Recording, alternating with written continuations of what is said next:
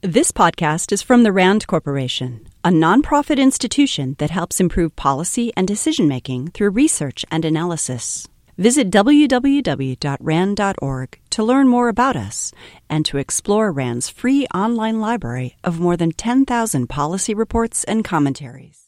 Hello, and welcome to a RAND Policy Forum on the technology and expanding uses of drones. I am Eyal Katagiri, Director of Community Relations, and it is my pleasure to introduce our panelists. Our moderator is Dr. Ted Harshberger, Vice President and Director of RAND's Project Air Force Division. The division has been the only federally funded research and development center for the Air Force that is focused entirely on policy studies. It is nearing the end of its sixth decade of supporting the Air Force with an integrated program of research on complex, long range issues. Ted has served in several research management capacities at RAND. He worked for the Air Force as Special Assistant to the Director of Modeling, Simulation, and Analysis. He led corporate strategic development at Northrop Grumman Corporation and was Senior Director for Global Operations at Harman International. Our second panelist is Randy Steeb, a senior engineer at RAND. He has directed research on military combat vehicles, drones, robotic ground vehicles, improvised explosive devices, and microelectromechanical systems. He is author or co author of more than 30 reports on these and related topics. Finally, Steve Gitlin is Vice President for Marketing Strategy and Communication for AeroVironment Incorporated, headquartered in Monrovia, California. Besides manufacturing small unmanned aircraft systems, AeroVironment is also an innovator for improving electric vehicles and electric vehicle charging solutions. Steve joined AeroVironment in 2002, focusing on their unmanned aircraft systems and efficient energy systems business divisions. And now, please join me in welcoming our panel on drones.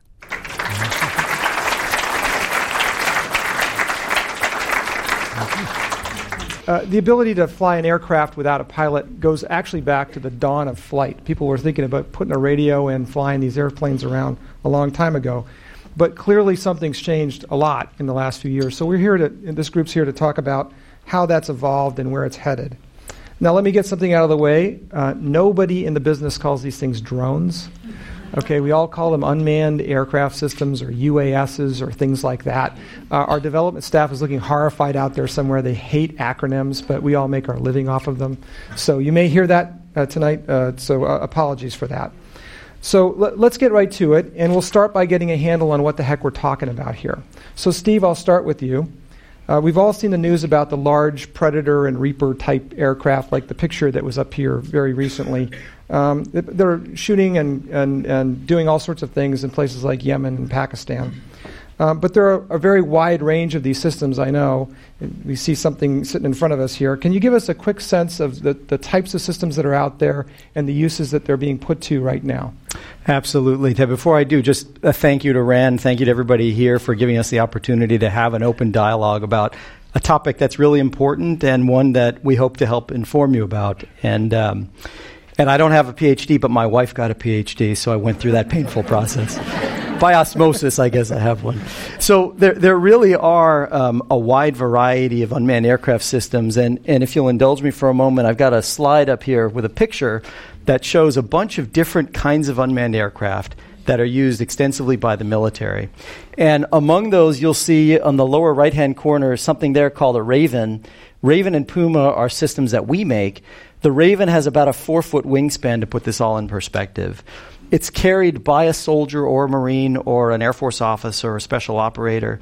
It's assembled by hand in the field. It's literally launched by hand, and it carries a camera. And that camera can see in daylight and it can see at nighttime. And it transmits that visual information back to the operator, basically providing information to people who need information on the spot.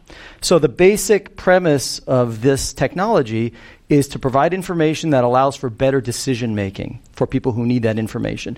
In this environment, that can mean the difference between life and death.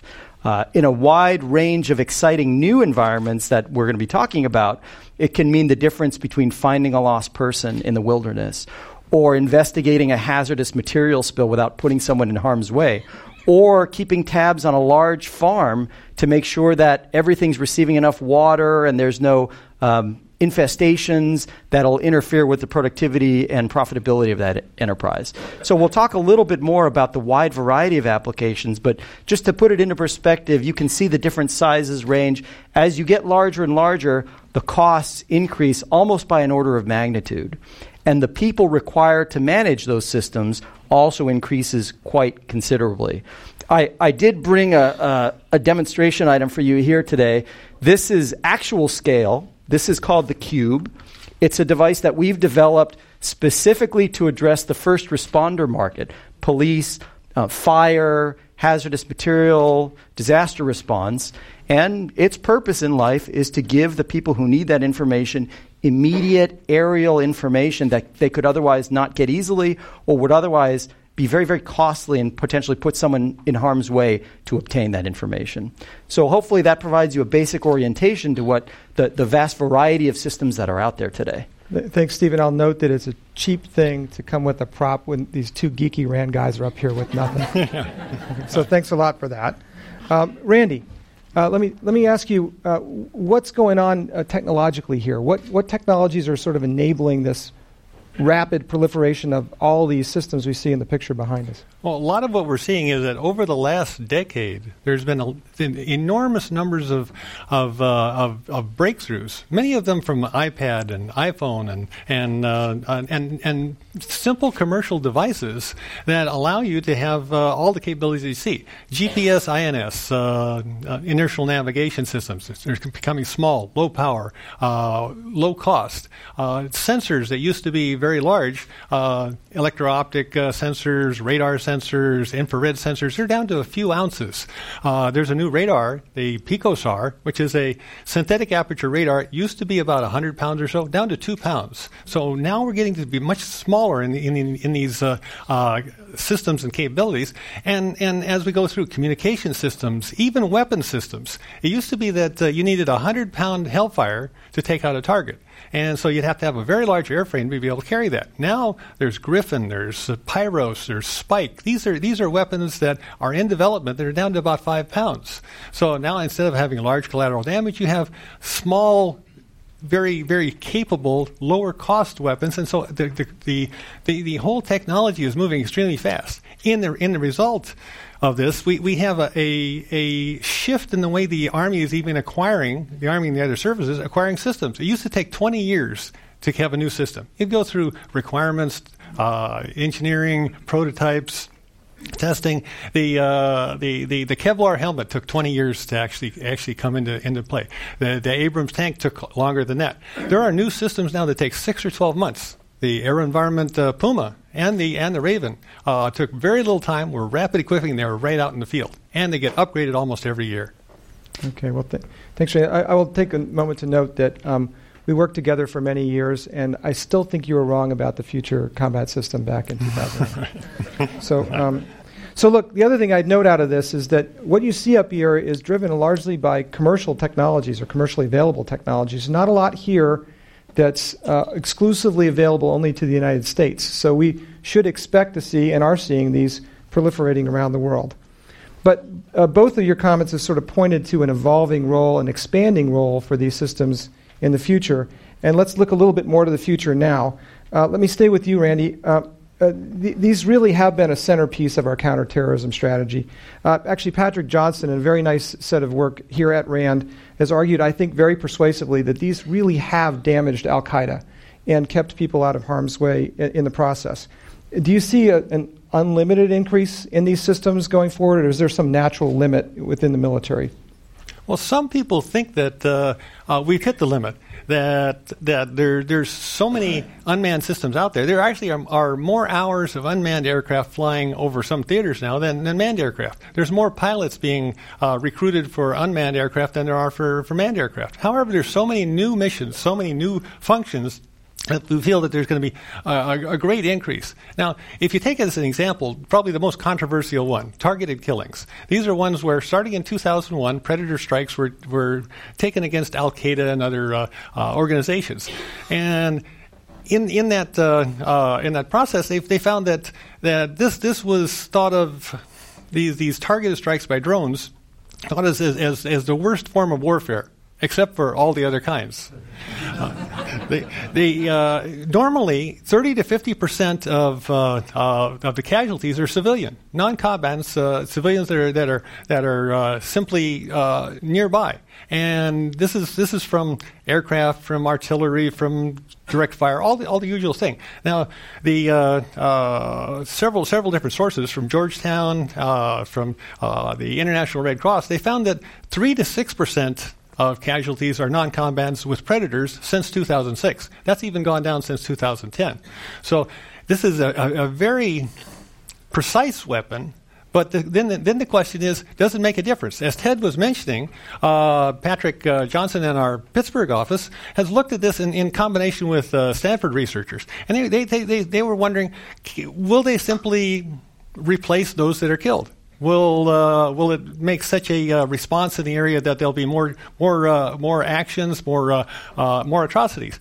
Uh, what they looked at was each one of the targeted killings, see whether or not a, a, a, leader, a decapitation attack had taken place, and were there more events that, that occurred around that area? It's significantly a significant drop over a long period. This wasn't like taking out a uh, uh, IED in place, or in the next day somebody takes her place. A leader is somebody who has education, they have some knowledge about weapons, they're computer savvy, they're hard to replace. So for several months, there were reduced IED attacks, reduced uh, uh, uh ambushes, and very, very uh, uh, uh, large, large impact suicide bombings, all of those went down significantly. So we see that there's going to be a very large increase both in these types of uh, uses of the weapons and all the other surveillance, communication, and, and other applications.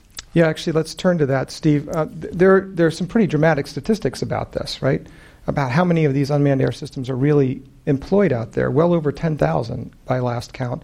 And over half of those are actually these small uh, uh, vehicles that are, your, your company produces. So, what direction do you see the military market going in other markets? Uh, bigger or smaller, more or less capable, um, all of the above? We're not sure. Well, you're, absolutely right about the numbers. Um, according to the DoD's own statistics, more than 85% of all the unmanned aircraft in the Pentagon's inventory look like this and come from AeroVironment in quantities, more than 85%. Small, deployable to the ground troops who have no other way of knowing what's on the other side of that wall or up ahead uh, beyond that ridge line. Um, but by the same token, according to our, our analysis, less than 5% of all the money spent on unmanned aircraft systems have been spent on these small units. So you get tremendous benefit, tremendous uh, payback on a very, very small investment. And, and, and as Randy mentioned before, we continually upgrade these platforms. So the current Raven, we introduced that Raven back in 2003. The current Raven looks the same, but is a completely different set of technology, much more precise, better imagery, digital communication. In terms of the future, it really is driven by mission requirements. What is it that, that the customer is trying to achieve? And based on those requirements, there will continue to be a need for larger systems like this Gray Eagle, which is a variant of the Predator. Um, and there will continue to be requirements for these small systems. We're developing, I don't know if anyone has seen here the uh, Nano Hummingbird. We got a lot of press a few years ago. That's a product of AeroVironment. It's a six and a half inch wingspan unmanned aircraft system that flies on its own, carries a video camera, can fly for 11 minutes. No one's ever done that before. Um, there will be need a need for smaller devices that are literally pocketable, so that the people on the front line facing the greatest risk will be able to get that immediate information and make better decisions as a result. So we'll continue to see technology driving capability, and we'll continue to see a variety of platforms, different sizes, different weights, different cost structure to address different mission requirements. So I'll, just pose a question to close out this portion, which is beyond what you see today, right now. Uh, what is the single most exciting application that you can see out there in the future? And uh, Steve, I'll ask you to look in the civilian side, since I know you, you have a keen interest in that, and, and Randy, maybe pick something on the military side.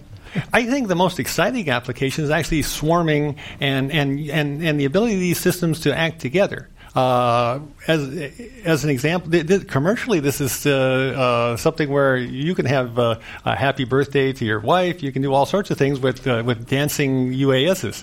This this is this is this is out there now, and and swarming operations can be a, a, real game changer uh, against against an enemy. But, but as an example of something that, that's a little more mundane, but I think more important, is logistics. Uh, in, in in Iraq and Afghanistan, they've had a lot of losses due to fuel convoys, ammo ammo supply, going going, going from a, a forward operating base to a combat outpost. And what they've tried now is the KMAX helicopter. This is a unmanned helicopter. It's able to to take a, a pallet load and move it from one place to another without any human intervention. They've moved, they've moved three million pounds of uh, uh, of equipment in Afghanistan without any problems at all and without the risk to the human. So I think that's a, that's a big area.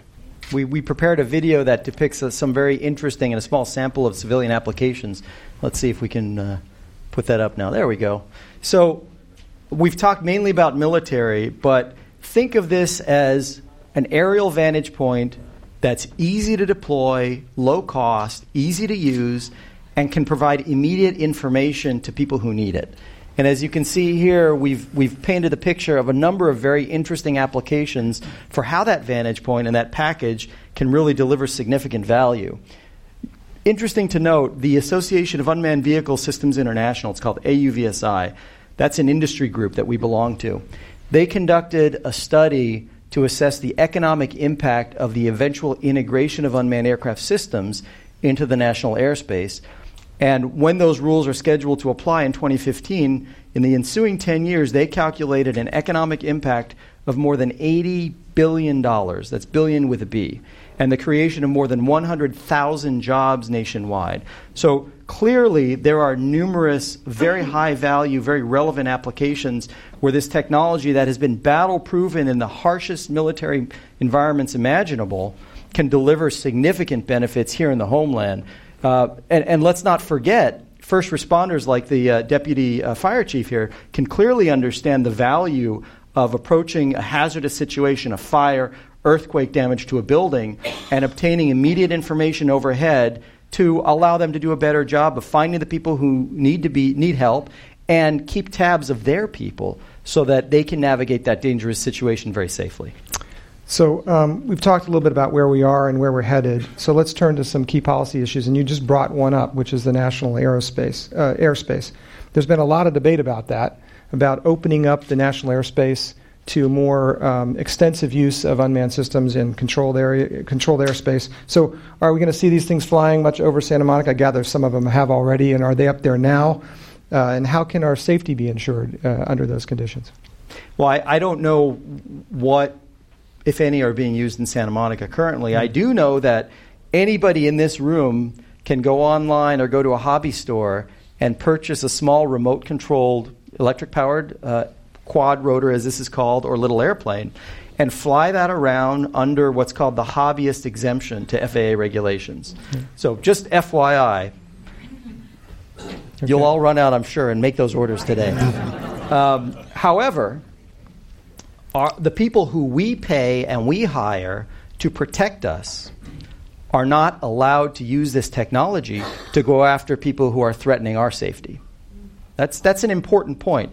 The only way they can do that is through a very, very limited uh, procedural process in, by which they can procure FAA permission to operate a system like the Cube in a very specific area, daytime only, a very de- confined geographic area. So those rules are scheduled to change in uh, September of 2015 when the FAA has been mandated to integrate unmanned aircraft systems into the national airspace. At some point, I'm convinced, and many of the people I work with in industry are convinced, that seeing systems like this um, will be commonplace. but they'll be used for applications that are going to protect us, that are going to help us. There's some interesting startups that are focusing on using systems like these to deliver medicine to people who need that medicine in remote areas.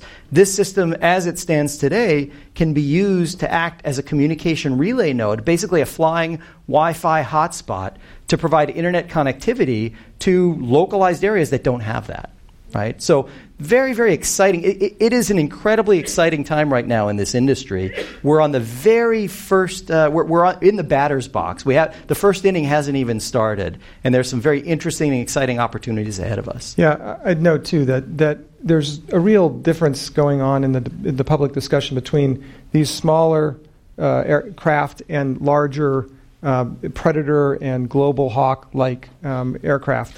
Uh, one thing I did note today in the news today was that Djibouti asked us to shift our drone operations in their country from one airport to another because they'd had a few crashes of predators. So Djibouti was a little worried. I think that's the, that's a big impetus in the in the in the public debate in the United States. These larger vehicles, but but still trying to get itself sorted out is this set of smaller craft that arguably are much more relevant to the day-to-day civilian applications. Yeah, so. good good point. Uh, the, this system flies for 40 minutes. Right. This is not a pervasive kind of capability that's up there for an endless amount of time. It's mission specific. It's a specific need at a specific place, at a specific time. Um, and systems like this are used the same way. Recently, the FAA, for the very first time in history, granted what's called type certification to one of our products, the Puma, which is listed over there, to operate for commercial purposes in, in an area of the Arctic. And part of the reason they did that is because there's such an extensive history of safe and successful operation of that system in the military that they had the confidence, just like they would with any airplane that carries people or goods, to give it that provisional certification to operate for commercial purposes. So safety is of paramount concern to the FAA, should be of paramount concern to all of us as citizens. And those of us in industry are working very hard to ensure that systems like these are reliable, they're safe, and frankly, there are birds that are larger and heavier than this airplane in front of me. So, we've been talking about U.S. airspace, and, and that should remind us that not everything up there is necessarily friendly. Uh, I've personally written that we and our allies should expect to see what Israel has faced uh, recently, which is, you know, uh, unfriendly unmanned vehicles in their skies that we've, they've had to shoot down, uh, coming from Hezbollah in this case. So, um, Randy, let me let me turn to you. You know, how well can we detect and distinguish what's up there and friendly versus enemy uh, aircraft of various sorts? Can we shoot them down? Uh, how much of a threat are they really? Uh, and how much should we be thinking about investing for our protection? Well, well, this really does take us to the dark side. Uh, there are there are now 900 systems made by 200 manufacturers in 75 countries. We aren't the only ones that have these systems. There are two dozen countries that have armed UASs or are have systems that they've imported that can be armed. Now, one one of the things that we do is we follow the National Training Center. This is out at Fort Irwin near uh, near Barstow, and they have these these these large uh, exercises, uh, training training exercises where they have Abrams tanks and Bradleys and, and helicopters and the thousands of soldiers, and they go through two week rotations. We follow that. And recently, what they've been doing is they've been bringing in in these special rotations uh, uh, called decisive action ones, uh, UASs on both sides, and they've made a big difference. These are these are ones where even though they're small, small aircraft, many of them small, small in size as the uh, AeroVironment ones, uh, they're able to spot the uh, the friendly force uh, uh, forces. They set up ambushes, target their command and control centers, make a real change to the battle. So that then led to this whole notion of how can we shoot these things down? Uh, they already tried to do that in, in, in some of the National Training Center exercises. They were shooting down as many of their own as there were of the enemies. You can't tell who they are. They, you, you, you can't tell them from birds. They're, they're, they're, they're, they're an extremely difficult uh, uh, system to, to, to, counteract. So that led to a, uh, to a series of exercises by DoD called Black Dart. And can't get into the, a whole lot of details on this, but this is something that, that out of Point Mugu and China Lake, they, they, uh, they started out with kind of a science exercise. Can we shoot down some of these things? Can we just kind of carry some little payloads? And it's, it's morphed into something that now they have all classes of UASs live fire against them. They, they, they bring out Apache helicopters, F 16s, uh, uh, Avenger teams. They even have an Aegis cruiser with laser, laser cannon. You didn't you probably didn't know that there's laser cannons out there.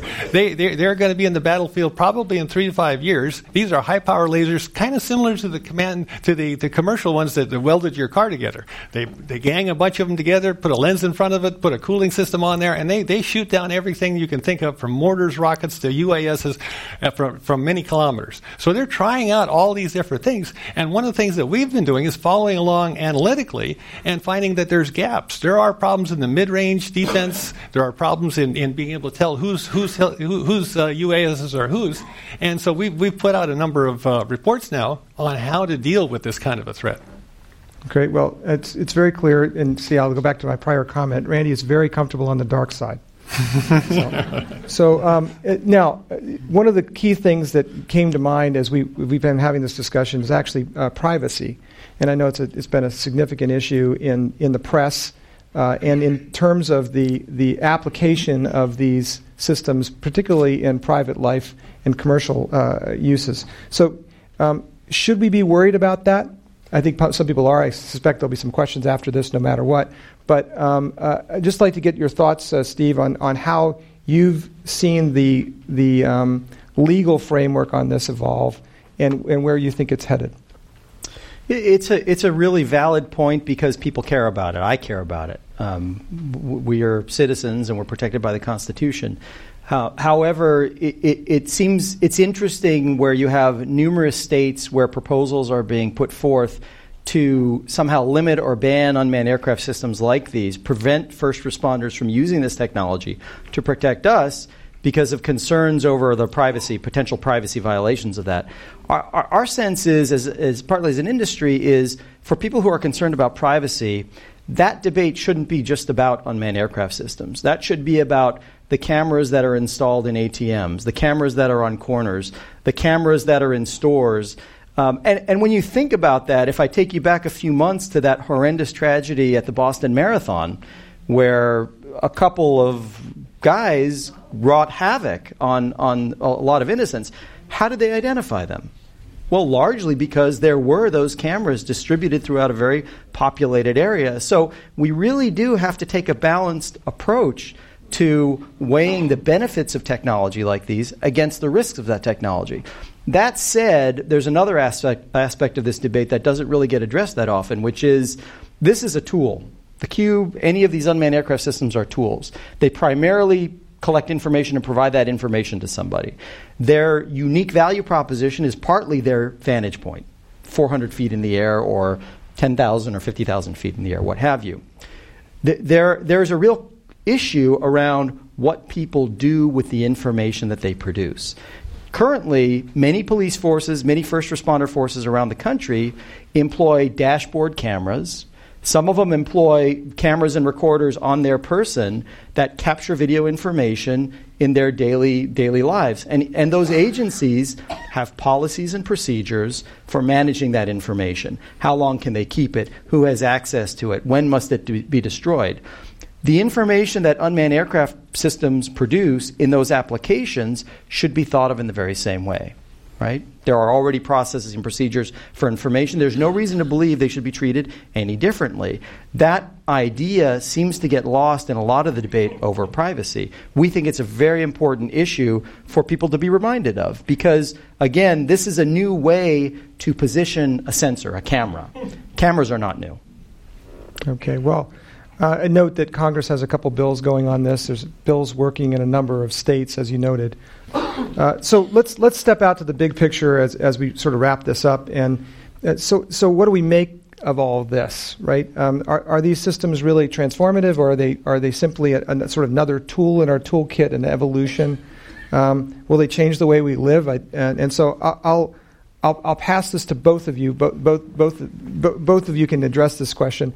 Um, it, it's, it's, a, it's a huge issue. These days just because of the, the, the sort of exploding application of these systems. But I'm not sure, sure it's, if it's going to be a truly uh, transformative factor in American life or just another change that we've all experienced. So, uh, Randy, you want to start? Well, well on, the, on the military side, transformative is really a big thing. You know, that revolutionary transformative, you're talking A bomb, or you're talking the tank in the Blitzkrieg, or the machine gun in World War One. Did it really make a change to the way the, the other side would react? Did they did they change their organization or their, their acquisition or, or their whole other process? Because this really isn't that that transformative. It's really taking the, the man out of the aircraft, making making the aircraft uh, uh, longer duration, more capable, uh, uh greater payload. In many ways, it's it's it's an evolutionary process. However, if it turns out that you start to get some new tactics, swarming tactics, deception, uh, electronic warfare, uh, there, there's a lot of ways that you may be able to completely change things for your opponent. They've already changed things for Al Qaeda leadership, and that uh, they, they, they've gone into hiding a lot as a, as, as, a result of this. But whether or not it's, it's going to be really a revolution in military affairs, that, that, that's still to be seen. Interesting. I'll just comment very briefly on that. Um, in the case of the small systems that we make, um, there, there, have actually been military officials who have considered this an RMA, Revolutionary Military Affairs, and I would I would posit that the um, the the spouses, the children, the friends, the family of the soldiers and Marines, whose the many of them whose lives have been saved by this technology, would clearly consider it a transformative technology in that particular definition. From from a public perspective this is an exciting new industry.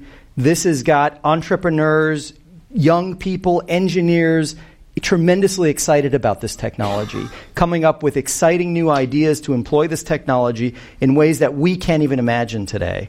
And with the proper regulatory framework, with a, with a regulatory environment that allows the market to develop and, and uh, come up with these brand new alternatives and business models for employing them, we think there's going to be a huge opportunity, tremendous opportunity. And frankly, for those populations, those locations, states, cities, communities where this technology is manifest and developed, that's going to mean jobs, that's going to mean economic potential, and it's going to mean the ability to do things in a fundamentally more efficient, more cost effective, and safer manner for many people around the country and around the world. Yeah, I can say as a, as a, a father of a 10th grader in robotics, there's, there's tremendous excitement out there among the young people. Um, so I could, I, uh, let me just finally just turn to a little bit to the role of analysis uh, before we close this up. I, I think we can all see, and, and really not for the first time, how a technological advancement is sort of forcing hard choices from a policy perspective. How we employ these technologies, the choices we make about privacy, about safety, about uh, their use in various forms. Um, we've touched on some of the soft, sort of qualitative issues associated with that legal, ethics, privacy that nonetheless have to be informed by a solid technical assessment of safety, effectiveness, and cost. And I would say, fortunately, we have a lot of people experience about uh, dealing with those sorts of issues and putting them together to, to make for good decisions, better decisions out there in the public space, and the people and the tools to tackle that. So, with that, I'd like to very much thank my two panelists, and I'll open this up for questions.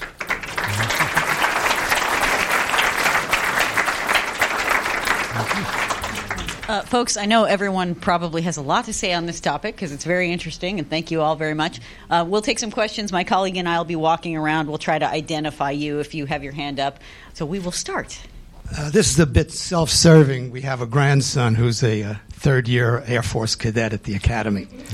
And there was an article written several months ago that there was a shortage of pilots for all the military and commercial requirements.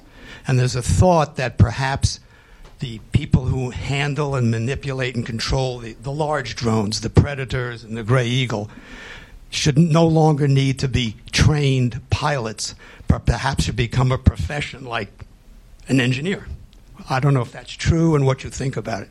Uh, I, I, can take a quick uh, answer to that. Uh, uh, the, Air, the Air Force and the Army see this in two different ways. The Air Force loves to have pilots who are who are licensed pilots that really know know what they're doing up up in the air and have been in the air. The Army goes with soldiers. And they, they, usually go at the lower altitudes and the smaller systems, but they're very capable. And uh, uh, in, in each case, they've done quite well. There are, there are a limited number of pilots. And the pilot school is very expensive. It's several million dollars to make a pilot. And so it, it's likely that most of the operators, these things, that takes 100 people to do one aircraft 24 hours a day. That, you, you have to have a launch and launch and recovery crew. You have to have a, a uh, sensor sensor pod crew and a, and a, and a pilot, and you need a, a, maintenance crew and then sensor interpreters, and you have to uh, rotate those over over uh, uh, eight hour periods. So you need a lot of people, and and even even among those who are pilots, you don't necessarily need to have the pilots. As you say, it's, it's more more of an engineer. And if I can just add a, a comment to that, um, one of the areas of innovation that we've been pursuing in the operation of systems like these is the user interface. So in the military domain, there's a small device that's got a big screen in the middle that's got buttons. It looks a lot like a handheld video game. And that's particularly relevant to the 18 and 19 year old service members who have grown up playing video games. They understand that buttonology. There's actually a term called buttonology for where you put the buttons. I didn't know that. So, one of the things we've done is as we adapt the technology for the commercial and civil space, we've come up with a touchscreen control panel. So, basically, by touching this screen, you can launch, operate, go through the checklist, uh, manage uh, system performance, view the video, direct it to different places. The computer does the flying in a system like this.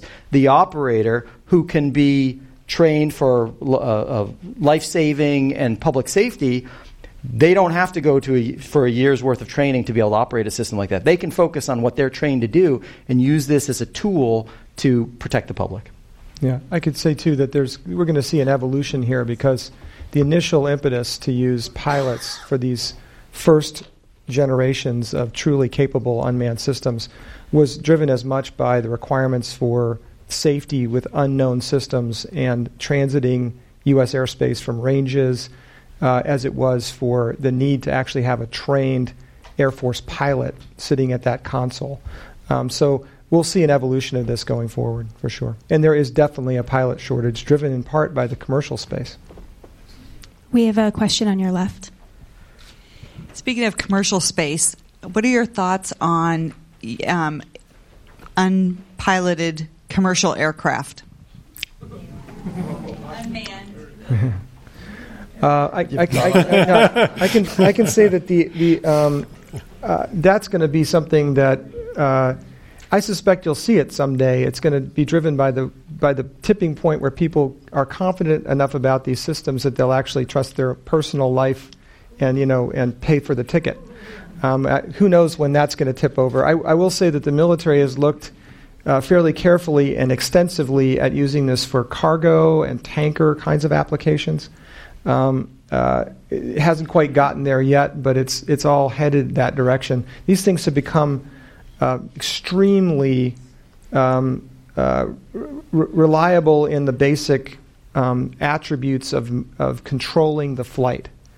Um, they, they, they, still have difficulties associated with being a small, you know, single-engine plane at times. So, um, but it's not really driven by their the inability to control that aircraft uh, in flight, which is the determinant that would decide whether you put a very large, very expensive aircraft under that type of control. Well, one additional comment on that in that regard. I flew in from New York last night on a Boeing 767, and I am very happy that there's a flight crew in the front of that airplane.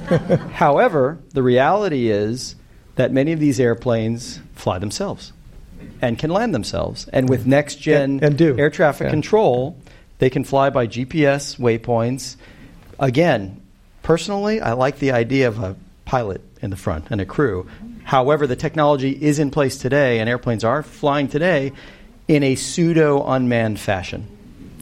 You really can't. You really can't get cost savings out of that though, till you really actually bite the bullet and take the pilot out and take all their training out, all the all the stuff that goes into getting a pilot in the front. You know. We have a question here on your right. Uh, listening to this panel, you would think there were no arguments of merit on the other side yeah. um, in opposition to these. And so I'd like to ask each of you, what do you think is the strongest argument against the use? For example, one that one hears most frequently on the military side is the further removed we get from the actual action of killing somebody, the easier it is to do. That was high altitude bombing. Now, with this, you don't even have to put a pilot in harm's way. And so war seems a lot safer than it used to be. Now, you may not believe that.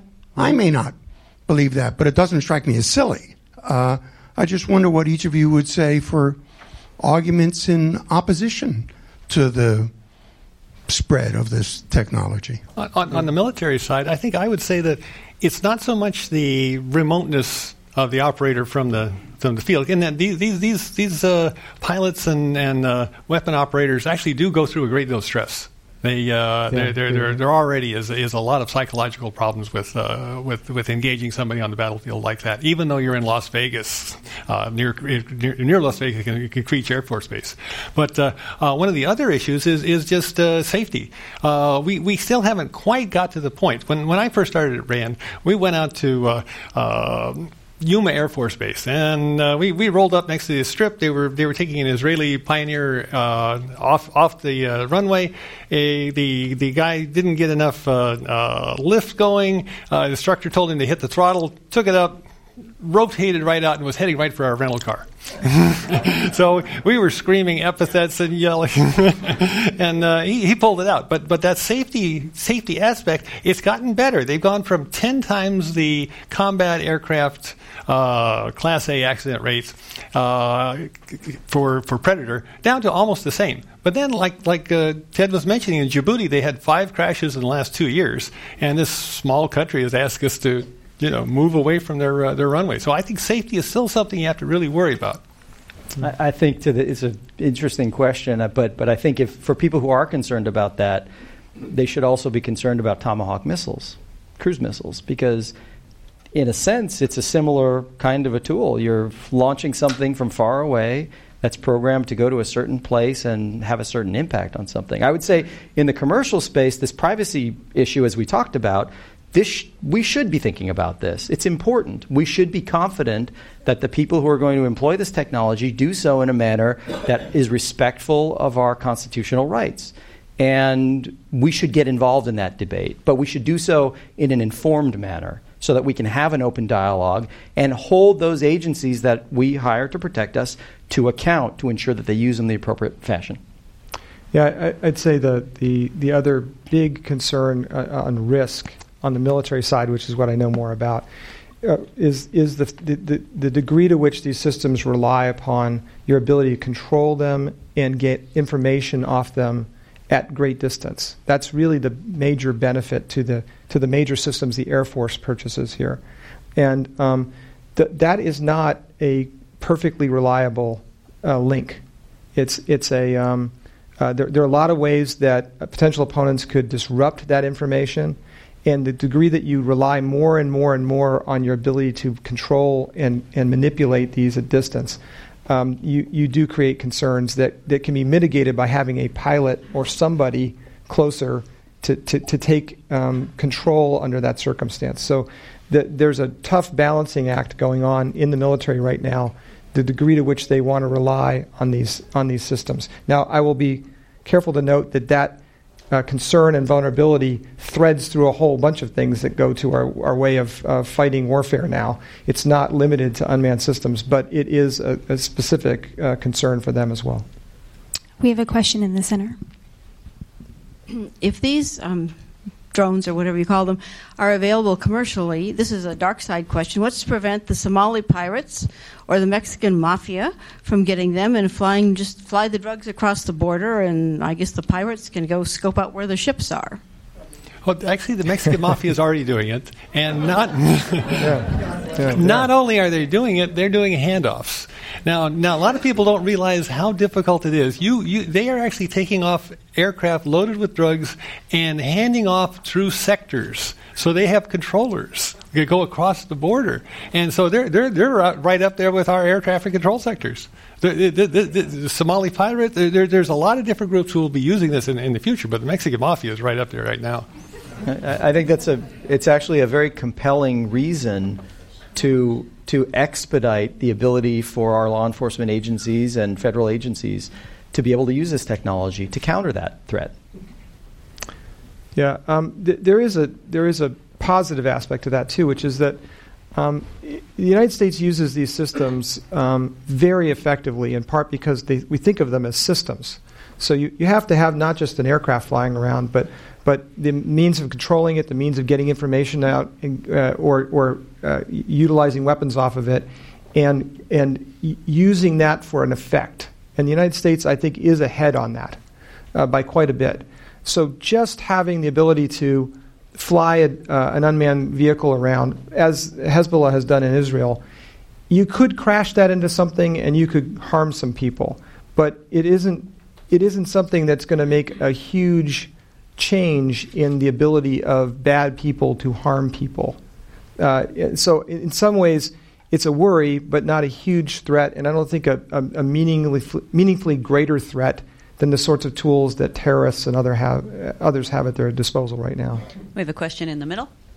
Hi, I've uh, spoken to some uh, members of the UN who have uh, talked to me about the idea of using drones for peacekeeper operations. And I was asking about it, and uh, I was surprised to find out that they were very much against that idea because the response was as soon as you put a, a robot effectively uh, in the place of a man, you're going to have the local population feel uh, untended to, as though the outside world doesn't care about them as much, and therefore there was a, a moral virtue to actually having a human peacekeeper on the ground. So, my question is uh, what, as technology advances to the point where you can do anything uh, manless, when do we still want a man? What operations uh, are always going to, for moral or ethical reasons, require a person behind the wheel? Well, if, if I can just comment briefly on that, and, and Randy can certainly draw on much more experience to address the question. Every one of the systems we make is manned. The difference is the man is on the ground and not in the aircraft. So there's a human in the loop, controlling the aircraft, viewing the information, making decisions about where that air, where that aircraft's going to go and what it's going to do. Um, now, I can't speak to the moral issues. That's a subjective issue. But, but I will say, as you mentioned that, I got an email last week from a, uh, a family owned uh, nature reserve in southern Africa that is doing everything they possibly can to protect the dwindling population of rhinos from the poachers that are more, you know, decreasing the runway left for that species in the world. So, um, not so much a UN, but from a humanitarian perspective, there are some tremendous moral arguments in favor of using this man technology that doesn't have a man in the airplane to uh, do some very important missions. But I think you're absolutely right. There has to be a certain component, which is uh, what we've seen before Petraeus when he was asking the uh, forces to go out more into the into the villages, uh, the stabilization operations where you you you learn what's going on. You can't really do that necessarily with the with the platform that's that that's up above. But you're taking a risk, and you need to, need to have a combination where those on the ground can have an idea of what's happening around them. We did a, a whole analysis of the Battle of Wanat this is this is one in 2008.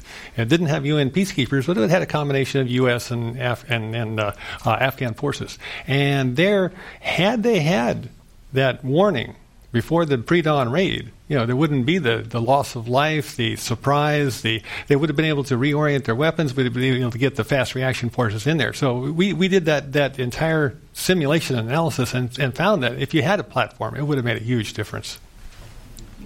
Yeah, it's actually the same argument about community policing. There does need to be human contact, but these are all tools that can augment the ability of those people that are there. The other thing is that a fair number of UN um, operations are simply monitoring, monitoring compliance. And th- there you, you could get a benefit, I think, even without a great deal of um, personnel or presence on the ground visible just for ensuring that compliance was being uh, made for certain agreements that, that the UN monitors. This presentation is provided as a public service by the RAND Corporation. To learn how you can attend programs at RAND, visit us online at www.rand.org/events.